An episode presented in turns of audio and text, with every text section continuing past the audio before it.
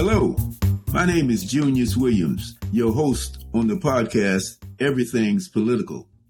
This is our third season, and we're dealing with a topic I call Where's the Money? Not where is the money, which may be used in other circles, but in our parlance, where's the money? And so we're going to recognize the importance of money in politics but this time with people who are not traditionally associated with that commodity throughout the American experience.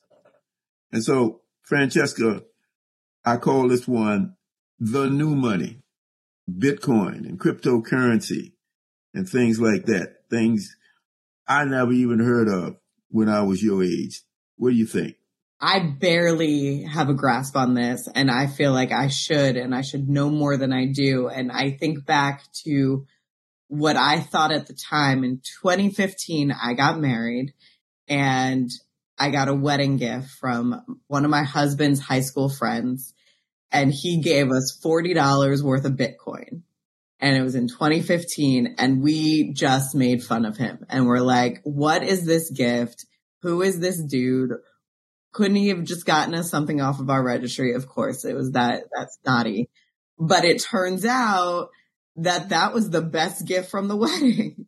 And I don't fully understand why. I don't understand how we got to this place, but I also wish that I had known more at the time. And I don't know how I would have known more. I don't know where I would have gotten that information from, but I want folks who are listening to our podcast to have the opportunity to learn about cryptocurrency and learn about it in a way that we don't feel like we get taken advantage of. Because right now, on the flip side of that, is I also feel like I'm getting DMs every day in my Instagram about buying into a new kind of crypto. And that feels a little bit scary. It feels risky, but I also don't want to miss out. What should we know? Yeah. When I first heard about it, I thought it was a game. I thought it was play money. I associated with Monopoly. It was always nice to have Monopoly in your living room and you felt rich, but it wasn't real money. This was something called cryptocurrency. It seemed like it was fun, but I wonder if when you depend upon it to make a living or to record your wealth as a statement of how wealthy you are, I wonder how much uh, fun you're really having. I've been following this uh, whole uh, story of something called FTX and a young man who was a, a real genius, 30 year old entrepreneur, built a crypto exchange called FTX. He turned that into a $32 billion company. And now, after a few weeks, it seems like it's all gone. Or is it really gone? I really don't know. So let's talk to some of our guests here. We've got two guests who, who are well versed in this. Since we are really talking about this from the standpoint of community, particularly communities of color, uh, does cryptocurrency add stability to build community? And what about the fact that it really has no rules, apparently? Can this really be useful to build the kind of politics that we want to see? So I'm going to introduce our guest here, and then we're going to let them talk about it. The first person who I'm very happy to have met some time ago, but now we're engaged in conversation. His name is Anthony Avent. He is CEO of a nonprofit called Make Me a Prodigy with a focus on sports development and financial literacy. Anthony is also a blockchain cryptocurrency educator and investor in cryptocurrency. Now, some of you may recognize his name in another context. Certainly my sons did. He is a former National Basketball Association superstar with the Milwaukee Bucks and Orlando Magic, and a member of the Seton Hall University Final Four NCAA Championship runner up team. That's quite a variety of hats. Welcome, Anthony. Thank you. And it's a pleasure being here with you all. And I'm happy to be here and share as much information as possible. And our other guest is Lisa Arrington. She's director of software research and development for a mobile bank super app. She is a philanthropist, an investor and trader, a fashion and beauty model where she has appeared on several nationally syndicated television shows and in several national, nationwide magazines. She's also a mother, and I know her mother. She discovered the world of cryptocurrency by way of a magazine article called What is Bitcoin back in 2009. So I'm going to start with you, Lisa. We're going to start with you. We're going to ask you lots of questions because I'm sure most of the people out there are kind of like Francesca and I. What is Bitcoin? Well, greetings and thank you for having me on your show. To describe Bitcoin, I have to first take a step back and describe what is cryptocurrency. So, if you will allow me, I'm going to read an actual definition so that there is absolute clarity with regard to these instruments. So, cryptocurrency is sometimes called cryptocurrency or crypto. It's a form of currency that exists digitally or virtually and uses cryptography. Cryptography is coding to secure transactions. Cryptocurrency doesn't have central issuing like a bank or financial institution, nor does it observe regulations. Instead, using decentralized systems to record transactions issued in units. Cryptocurrency is a standard currency used for making or receiving payments on a blockchain. One such cryptocurrency is Bitcoin. The Bitcoin is a virtual currency designed to act like money for forms of payment outside of the control of any one person, group, or entity, thus removing the need for third party involvement, which means banks, financial institutions, etc. Okay, can I stop you right there? because I want us to get into more of those definitions. I'm glad you did that. And I want to ask Anthony Avent, you're an educator in this field. How would you break that down for the average non-user to understand what it is you're talking about? I would probably break it down by saying under the traditional system we live in a fiat currency, it is supported and backed by the credit and good faith of the United States government. Prior to that, it was backed by gold. Gold is what gave fiat its value. Now we use the credit and the faith of the U.S. government to give it its value. In the space of Bitcoin, cryptocurrency, it's the technology that gives it its value. It's backed by technology. And that technology, we call it blockchain technology there's things that technology can do the traditional system can't do. It's a built-in recorded ledger, so it allows all transactions to be visible for all to see, immutable. It can't be altered, changed. It lives on in existence. It's, like Lisa said, it's decentralized. Therefore, no one entity or person can control it. It's really the community's money now. There's no central bank. There's no IMF. There's no Fed. There's no president that can stop it or halt it. So it's really designed to free the people and for the first time give you complete control over your money. So let me interrupt you again because see, you guys are used to this and I want to break in a little bit. I want to use short sentences with this and short phrases because people don't know what you're talking about. I'm going to try to play lawyer on you at this point. So if I wanted to come up with something called Bitcoin, since you said it's the people's money, doesn't have to do anything with the government. I'm not down there in Kentucky or wherever it is they make this money for the United States. If I wanted to make some cryptocurrency. I could just say, here's some Junius Williams dollars. And I would say, what is it backed by? What gives it its value? other than the fact you created this Junius Williams coin, what actually gives it, what gives it value? I'm good on the computer and I just made it up. Well, someone like me wouldn't invest in your crypto, but I'll invest in Bitcoin because Bitcoin has, it's in their code would it only be 21 million of these particular coins.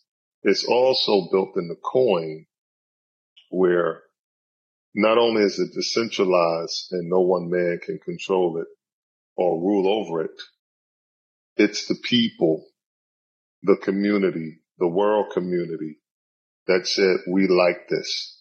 We want this. And when the people all say they want something and like something, it instantly gives it value. No different than someone's home or, or a purse or a pair of shoes. If the people don't want it, the value is very low to no value. Okay.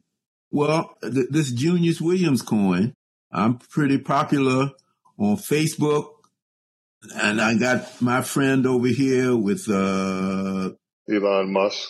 Yes, I know Elon and he's going to shoot me a word of success out there. So I'm going to have a million people saying, yeah, yeah, yeah, I'm, it's popular. How does that change my life? If I may, if I can step in.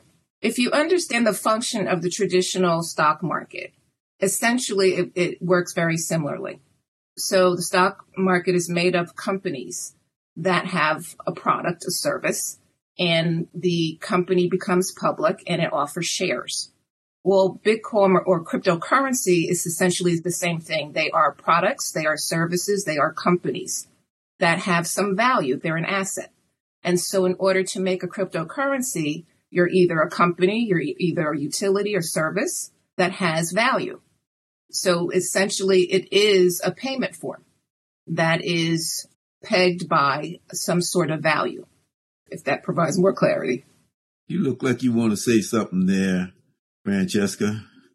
I just have questions. I have questions because I've never trusted the stock market. It makes me a little bit nervous. And I think it, I don't trust it because I feel like I have to be involved in it all the time to understand what's going on. From your perspective, is cryptocurrency something that we should treat like the stock market or should we be treating it like our savings account? Like the stock market. My belief is everybody should be in the stock market because when you're in the stock market, you begin to understand how money, everything is transactional and how money influences everything in our lives.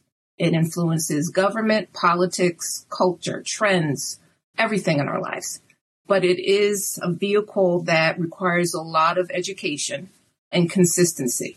But you can then see how money is traveling and how the news reports on things where money really is at the root of whatever that story is because it is influencing certain issues and trends. So when you look at the space of the stock market, for example, I look at Bitcoin as gold. So we look at gold as something that's been adhered to for centuries as real money, God's money, created out of the earth.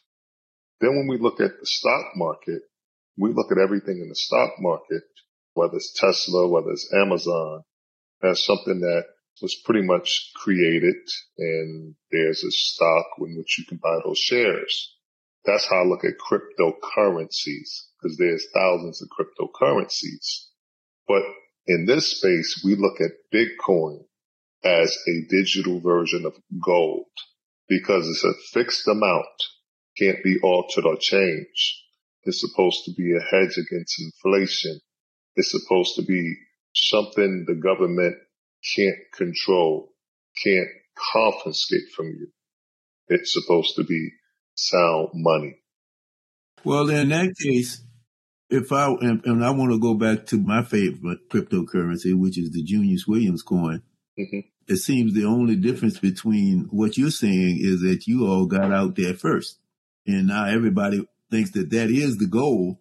But I'm going to tell you that mine is just as good, and Elon Musk says it's just as good. Elon Musk says you must have it. Now, as that grows in popularity, isn't that just the same thing? Well, I would call your coin a cryptocurrency by which maybe you're offering something to the people to want to own this, whether it's some type of information or knowledge that you're only privileged to. In order to access this knowledge from you, they would have to own your cryptocurrency. So we have a lot of cryptocurrencies that provides a specific utility that people need, whether it's moving transactions at lightning speed across the world, whether it's using the internet or NFTs, things of that nature. But Bitcoin specifically was coded for one main reason to be immutable, to separate and eliminate government control, a finite amount, 21 million coins only, and it was coded and designed to simply be a currency. It wasn't designed for a thousand other reasons. It was designed to replace gold and free people from the grips of their government. And it was the initial coin that converts US dollars or fiat currency into cryptocurrency and vice versa.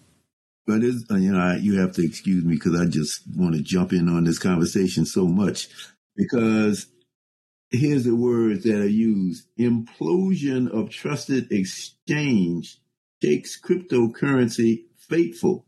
That's an article that appeared in the New York Times. Don't we want the government to control currency? Don't we want some kind of control of currency so that when you put your money into, let's say I'm the uh, the teachers union, the Newark Teachers Union, and I listened to Anthony Avent and he says, yeah, that's a good idea. It's a finite amount of resources. It's going up in value. But now here we have an opportunity to see what happened when there's no control over that. It's just everybody's for himself. And the thing just went bust. My money, teacher's money. I can't get my pension. What's going to happen to me? I'm old. So just to backtrack a little bit, well, I don't want government to control my currency. Because if we go back to the 20s during the Great Depression, the government took everybody's gold that they put in the bank and said, no, you cannot exchange your fiat for gold anymore because they knew the real money, the real value was gold. And then in the 70s, they took us off the gold standard so they would never have to give back the gold. So no, I don't want a government depleting my savings and my wealth by using their own system to just print money, make up their own rules and regulations and destroy our wealth. So if we all remember the value of a dollar in 1920 or 1930 is a far cry from what it's worth today. But that's because the government had control of the currency. So many people's savings is pretty much wiped out because we allowed a certain group of people to make all the decisions regarding our lives. But in the meantime, the government is sitting on trillions of dollars worth of gold all around the world. And at this present moment, they are all revaluating their true wealth in gold and in silver. Meanwhile, the people forfeited theirs over to the government because they wanted the government to have control. So the government got control now. I don't want that system. So I have questions about this people that we talk about, the people and the government. Because this keeps coming up in, in my conversations with friends about cryptocurrency and we keep talking about the people are in control. Mm-hmm. How do I know it's not the same people that have been in control? Because I know that the way that people find the people find out about cryptocurrency is th- frequently through the media, through social media, through other forms of communication. And there is a people that controls that and controls access to that. There's people that controls wealth and people that controls policies around cryptocurrency and what's taxable and what's not taxable and how the government makes decisions about that. So how can I trust these people or this group of the people more than I can the government? So I think it, it requires, like anything, it requires you doing a lot of research and understanding the space. No different if you was going to get into banking or in putting your money in a bank, you want to understand how banks operate, who's in control, et cetera, et cetera. So in this space, we have what we call in cryptocurrency, we have what we call truly decentralized cryptocurrencies and non and centralized cryptocurrencies. Bitcoin is a truly decentralized cryptocurrency because of the way all transactions are not just recorded, but it's the computer power of the masses of people all over the world who has to verify those transactions, not one individual, one person. But then there are actually cryptocurrencies where there is a CEO. There is a body of people who makes the decisions regarding those particular cryptocurrencies, such as an XRP. So as you become more educated, you'll understand what cryptocurrencies are truly decentralized versus a cryptocurrency where a group of people in the back office can now determine what they want to do, how they want to change it as time goes on. And Bitcoin, you can't change it. Once it's been coded, it's coded. No one can go and change the system. No one can decide tomorrow we're going to make 22 million. No one can decide tomorrow we're going to change it from proof of work to proof of stake. So this group called FTX, was that one of those other kinds of currencies that you're talking about? Because uh, I see here that they decided Mr. Bankman-Fried, that was his name, the guy who responsible for growing this. He went over to the government, the hated government, and said, Hey, we want to register for the stock market. So he was having discussions with the, uh, what is it, the FTC? Yep, the SEC, everybody. SEC. He was having discussions. So, I mean, isn't that delivering all of this free money to the government control? So that's a cryptocurrency but that's something that I would understand is controlled, is centralized. So I would walk in with my eyes wide open, knowing this one man influences this entire FTX platform and the cryptocurrency under it. And I know any decision he makes will affect me and he can alter change. And that's what he did. He had complete control. If it was a decentralized cryptocurrency, he could not have done those things. So if I were to take the relationship to the stock market back to the forefront, a centralized cryptocurrency is more similar to investing in a stock? Correct. Okay. Let me let me just preface with FTX, the situation with FTX. The issue is people don't do their due diligence and did not really research to understand that FTX was a very new young company. It had a very suspicious alleged, let me just blanketly say alleged for every comment that I make. alleged had a very weak board and their C staff, their chief staffs were very suspect. So they attracted a lot of novice investors who are very influenced by trends, by whoever is promoting the coin, et cetera, et cetera, and all jumped on that exchange and did not really do their research to see the efficacy of how that exchange really operates. There are a lot of those. And it also happens in the traditional stock market world. Hedge funds also have that. So it's not a unique thing to cryptocurrency. It's just that because of social media and because of the federal government really trying to sabotage cryptocurrency, it's in the news. So when things like this happen with hedge funds, it's not really reported. So it's really a scare tactic, alleged. But it happens and I have to repeat in any kind of investment situation, whether it's traditional investing or crypto investing, you have to do your research. You have to investigate the companies who's attached to the companies, how long it's been doing business, and how effective it is. So that is my biggest warning that I just want to blanket and add to this podcast. But with everything, you know, we have to stop really watching mainstream news and we have to really widen our focus and look at and read and read thoroughly information to understand exactly what is happening. To back up what Lisa said, what he did was just outright fraud. So it wouldn't matter what company it is. If you decide to take investor funds and just do what you choose to do with it, no matter what regulations are in front of you, if you just want to commit fraud, anyone can do that and there should be repercussions for it.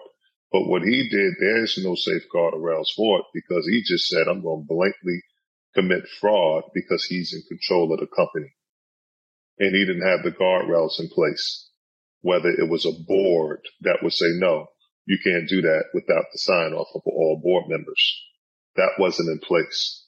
So he just committed straight up fraud. And how was he able to get by the SEC and other smart people who actually invested in the company?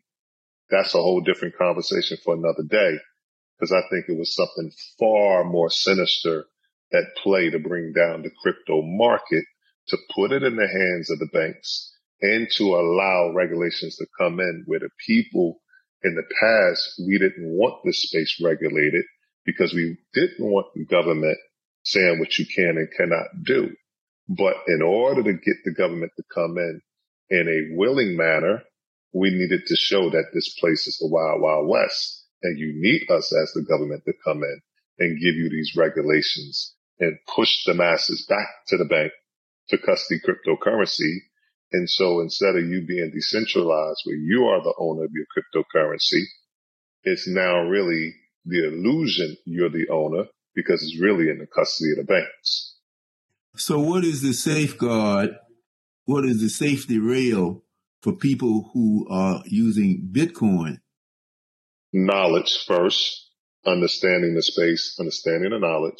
And once you understand that, you'll start understanding what we call a wallet, a cold wallet, a ledger, the ability to put this Bitcoin or cryptocurrencies on a ledger. And that ledger is basically your Wells Fargo.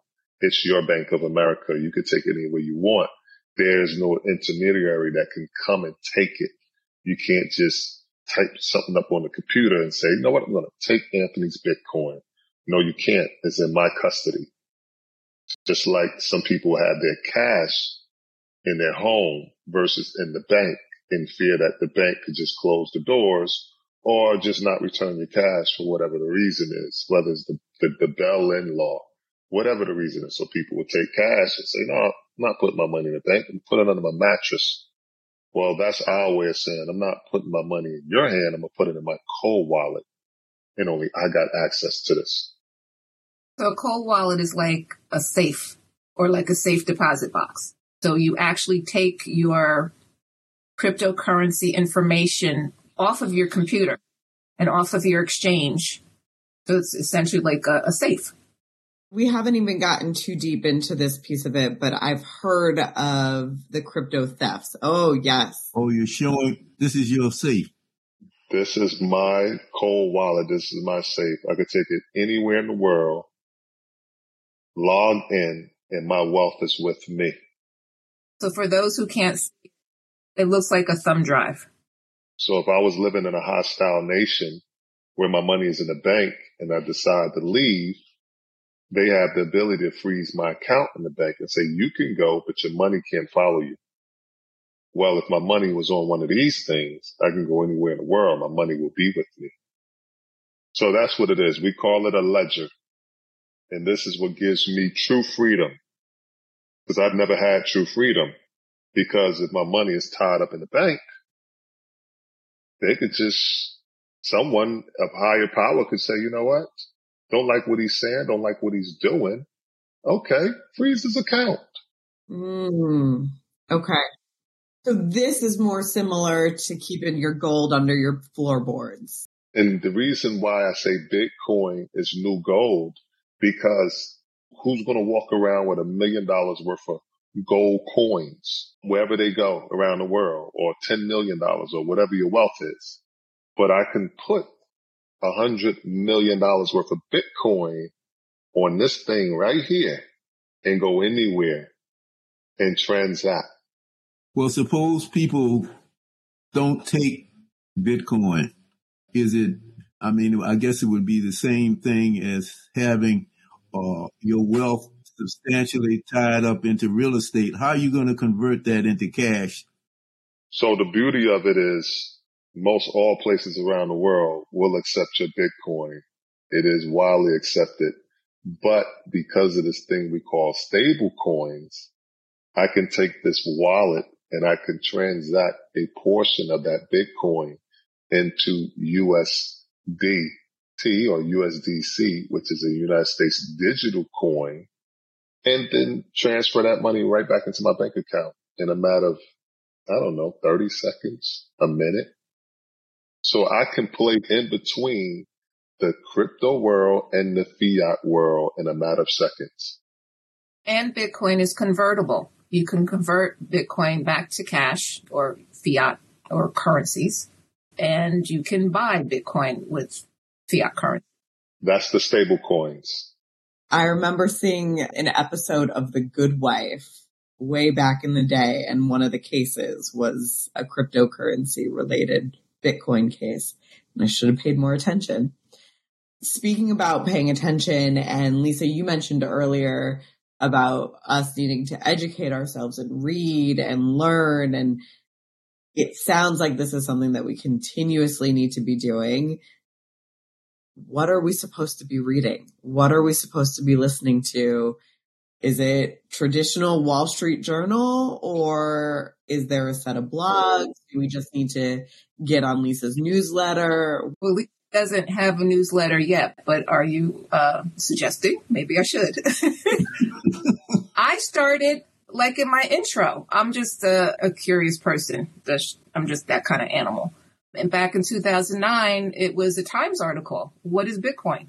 And so I just started reading. And from there, I just started doing my own research. And so it, it's not any particular blog that I subscribe to or YouTube. I watch a lot of YouTube, but one particular YouTube channel that I essentially follow. It's just that I watch and I write down and I research.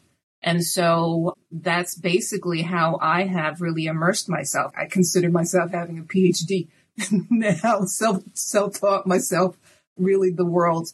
But my direction, because of my company, and my position, I'm more into the technology. So the blockchain, Web3, things like that. What is that? Blockchain? Yeah. Blockchain is the transactional mechanism. It's the payment rail used to facilitate cryptocurrencies. So just like you have Visa, MasterCard, and you purchase, say, a hamburger from McDonald's, there is a back office that makes that transaction happen. And typically there are four or five companies in that back office that are making that transaction happen for Visa or MasterCard. And each one of those companies have to take a percentage of what you're buying to get paid. Well, with blockchain, it's the one technology that facilitates that transaction. So it makes, therefore, purchasing power much cheaper, much quicker. It happens in real time or near time and it is it goes both ways. So if you purchase or return, your monies are transacted in real time purchasing something, or if you're returning something, then your money's returned to you in real time. So you don't have to wait what seven days, you know, for reimbursements when you try to return something to the store. In other words, people used to do it. Let me ask you another question along that line. So you're saying if I put up my MasterCard, where would I put it up? And isn't my money, my regular US dollars going somewhere and it's then transferred into Bitcoin? Yes. Where does it go? So you register yourself onto an exchange and you attach your credit card. Typically it's your debit card. I don't think they take credit cards. Uh, some exchanges and your bank account and you have to go through a series of steps of what they call KYC know your customer. It's a security clarifying mechanism to officially clarify that you say you are who you are because there are no other mediators involved with your account. You are the only one that's involved with your account making these transactions. So there's no bank and there's no financial institution making these transactions. So there has to be this real significant security apparatus to secure your transactions while you're on the exchange. So some typical exchanges that most people are familiar with are Coinbase, Binance, and even Cash App has a very limited exchange. PayPal is getting into it, and there could be a couple of others. The reason they want the KYC is the same reason the banks do it, is to be regulated as an exchange in the United States. They want a know your customer KYC because they want to know what you're doing. So I use certain exchanges that's not American based exchange where I don't have to use a KYC. So the reason they would know me is through email. We call it 2FA authentication and my phone. So in order to identify me, you would need to know my password, my username, you would then have to have access to my email address or my phone to type back in those codes and then my Google 2FA authentication code in order to access that account. But that's going back to being what the whole platform was originally designed for to be decentralized, where no one can look and see what Anthony is actually doing. But in order to utilize these platforms in the US, well, they say, no, these exchanges needs to be regulated. We need to know who you are. Not so much because of fraud, but because the government wants to know who you are and what are you doing. So if you bought a certain amount of Bitcoin, we know on this date bought a million dollars worth of Bitcoin on Coinbase. Now you can take it off of Coinbase but we do know you purchased it. Well, I'm going to ask that question then we started with. Where's the money? Where does the money go? Yeah, the money goes to some of the usual transactional folks. Like you may not call it a bank, but it's a bank. It's a clearinghouse. It's going to take money from MasterCard and it's going to apply it to your account. However, guarded your account and personal it is, my money is going to that account, which is governed by the usual suspects. So let's just take Bitcoin, for example, because it has to be mined and it's, it's energy consumption. So when it's mined, so I can set up equipment all through my house to mine Bitcoin. It's going to be very, very costly in utilizing energy. But as I mine it, I mine these Bitcoins, I can then sell these Bitcoins on the open market through over the counter exchanges, or I can put them on regulated exchanges. The value of the Bitcoin is predicated on what is the total amount available and how much is being consumed. The more that's being consumed, the higher the price go because there's a small amount left. So it's supply and demand. Supply and demand determines the value. So as the value goes up, if I'm the miner that created this Bitcoin on the back end, I'm creating more wealth. So if you set up these hardware systems in your own home and you mine Bitcoin and it's 21 million, now there's only 2 million left to be sold. And if you're able to mine it, you're able to amass a certain amount of fortune because you created it using that power of that energy and that technology and those computer systems. So it's like anything, it's a supply and demand. The money goes to the person who's applying those resources to mine those Bitcoins, as well as the exchanges. Is something that we should be talking then more about is how to mine for Bitcoin? Is that something that our community should be looking at in a either an individual way or a community based way? So that is the next level of something I've been very adamant about because we ask, how does cryptocurrency impact the community? How does it help free us and create wealth in our community? This is the first time that the average person can actually create wealth, create currency we can't sit in the back office and create fiat dollars and make up hundred dollar bills. We go to prison. But if we are able to buy the actual technology we can actually become miners in certain cryptocurrencies and mine them coins and create wealth in the community. So that is very true. And that is something that I've been passionate about in terms of the education part. But, um, how does this information get to the people? Going back to your original question, how do you access this information? Well, I look at it like this. I was having some issues with my car and I didn't want to go to the shop because I knew I was going to pay through my arm.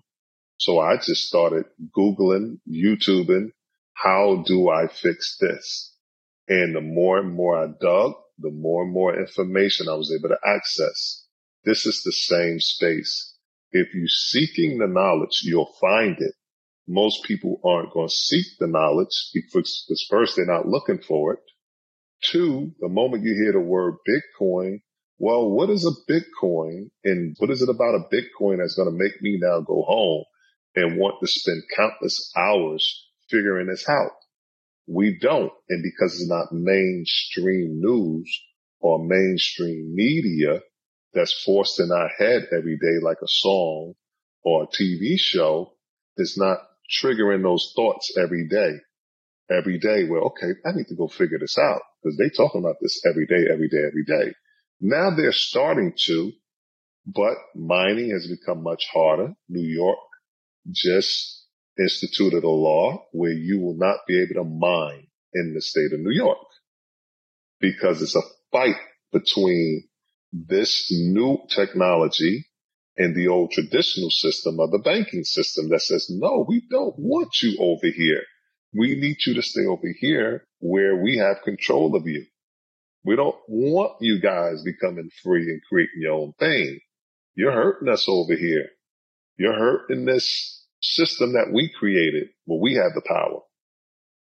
So they're going to fight it every which way they can until they have complete control over it.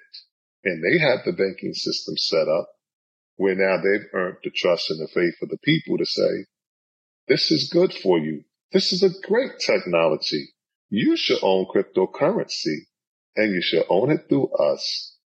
JP Morgan, Wells Fargo, PNC is now regulated by the government. And this is a great technology that's going to usher in jobs. It's going to make money move 365 days, 24 hours, seven days a week.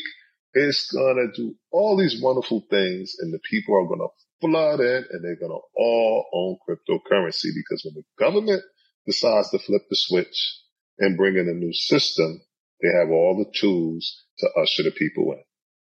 So I heard something that very much applies to everything that we talk about on this podcast. And it's the politics involved in money. It's the politics involved in our communities. So outside of the news, we need to be paying attention to policy right now. It sounds like.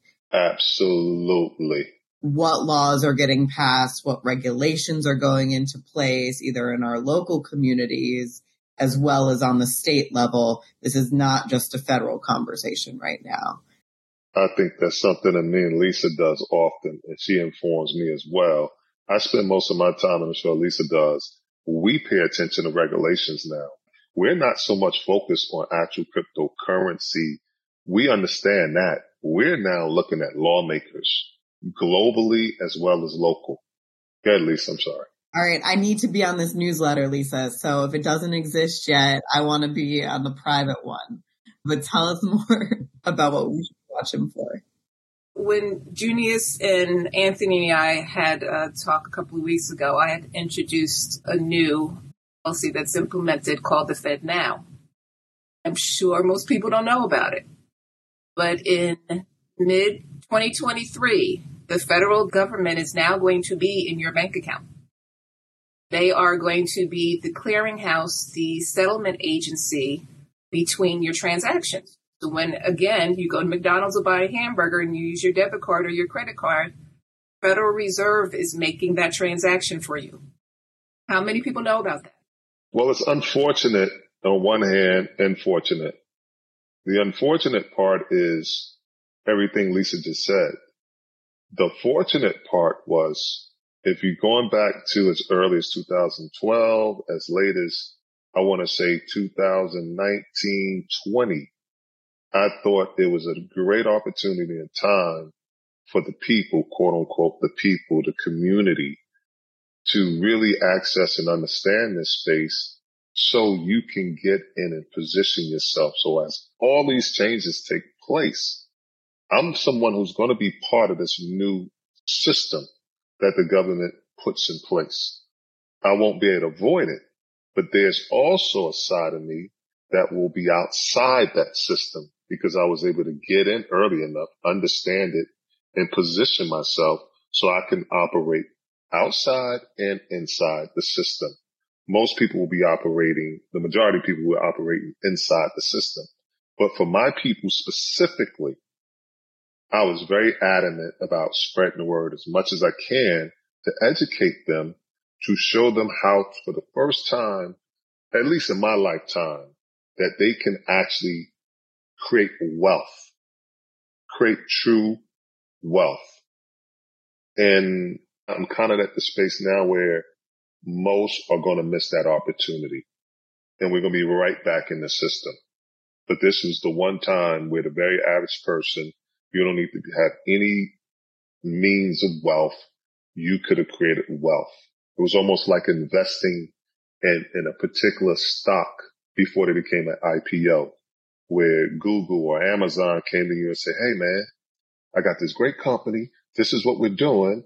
And I can sell you a hundred shares for a hundred dollars or a thousand dollars. And when we go public, it's going to be worth God knows what. But we couldn't play in that game. You had to be an A, an accredited investor, or you had to be part of this inside hedge fund that they go to. Cryptocurrency was the first one to say, Hey, I got this great tool, this great technology. It's going to revolutionize this, da, da, da, da. And guess what? You could get in. It's only going to cost you 13 cents a coin or two cents a coin. And you're like, well, I got 13 cents. Let me buy a thousand dollars worth. And as the world onboards and start using this technology, you become very, very wealthy. Well, they didn't want us in that space and they're taking it over. And it's, and the time is sort of running out now in terms of not so much just telling people about it, but educating them when they're comfortable enough in their own space and skin to say, I understand this. I'm going in because if you don't understand it, doesn't matter what I'm talking about. So how does one go in at this point since there's only $2 million worth of Bitcoin left? Well, it's not just the Bitcoin. There's other cryptocurrencies that have tremendous utility that is going to impact and change infrastructure, institutions, governments, etc. But it's understanding that, and it really takes a community effort to be able to get this information out. Otherwise, only thing I can do is pass it, the information to willing ears, friends and family members who then are able to pass it on to their friends and family members who want to listen. But it really takes a community effort and the right resources to really educate the people. Let me say that yes, there is a limited amount of Bitcoin that's available, but it is halving in 20, late 2023 or 2024, just like uh, stock splits. So there will open up the availability. It's also fractionalized.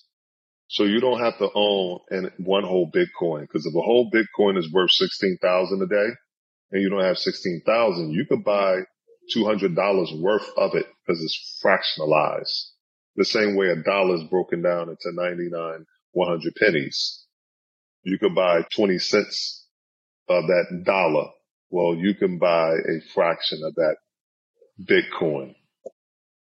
Well, isn't that the same way as saying we're actually going to have more than the original amount that was established as being the final number of Bitcoins? It will still be 21 million in total. It's just that is each Bitcoin can be broken down into fractions. And if I'm not mistaken, one Bitcoin could be broken down into I want to say 1 million Satoshis fractionalized in terms of 1 million Satoshis, but that 1 million Satoshi still only equals one Bitcoin. So Lisa, you and I were talking about the community and how all of this conversation impacts the community. You gave us a little snippet of what you said the government's going to be doing with our money, but it seems to me the government is already regulating the money we have. I mean, you can't go into a bank without giving them everything about yourself. And the government certainly has access to the bank record. So they know how much money you have in each account. Certainly the IRS knows that. and They can follow you all over the world. What is it about the Bitcoin process that's any different? Well, like uh, Anthony has already presented, that it's decentralized, so the government is not in that. It's not in our wallets to be able to track how much we have in our wallet, how much we are purchasing, paying for whatever item that we are deciding to purchase. So it's this decentralized component of it that creates the uniqueness of it. But you said that there was some movement coming on board in 2023 that was going to, maybe I misunderstood you. Well, the Fed now, the Fed now was in your, your regular bank account. So it's, it's going to be that transactional vehicle that facilitates your purchases. The Federal Reserve will be the ones that are facilitating that. So essentially, they are setting themselves up to be an efficient transactional vehicle, actually using blockchain technology to facilitate their process. So Anthony had mentioned XRP. XRP is that blockchain facility, which is a cryptocurrency. so, so we're seeing the beginnings of the integration of cryptocurrency into the fiat space. And then alleged and following the Fed now, we're going to be looking at the potential of CBDCs, which are official currencies replacing fiat currencies with digital currencies. So, tap into what Lisa said. This is why I try to separate Bitcoin from cryptocurrencies. Because Bitcoin really was designed to have one real true function, and that is to be a version of digital gold to hedge against inflation, a safe haven. But these cryptocurrencies are technologies that do different things. They serve different functions. In the case of what we're speaking on, XRP, but the underlying tone of all of this is blockchain technology. Bitcoin is a blockchain technology. XRP is built as a, is a, it's a blockchain technology. So Fed now is using a blockchain. And as you understand what a blockchain is, it's that ability for, it's that technology that allows them to record everything, move money at rapid speed around the world. You have to be on a blockchain in order to do that. Money is already digital, but the current digital system that we use cannot move money this way, this fast on a recorded ledger and do all these things. You need blockchain technology. So we look to invest in those blockchain technologies that has that particular utility to allow the government, other institutions to be able to do these unique things, such as XRP. Is there any regulation or policy we should be watching related to blockchain? It's not so much rules and regulations related to blockchain as much as cryptocurrencies. Because no one can stop blockchain. It's really the cryptocurrencies, how we spend our money and transact into it. Yeah, the blockchain is a utility. It's a, a vehicle that makes these transactions. But when you're talking about regulations, it's really the moving of the crypto crypto back and forth in terms of the value that is assigned to it. Bitcoin is just one thing in this whole space. It started it all out all off to be sound money against government money.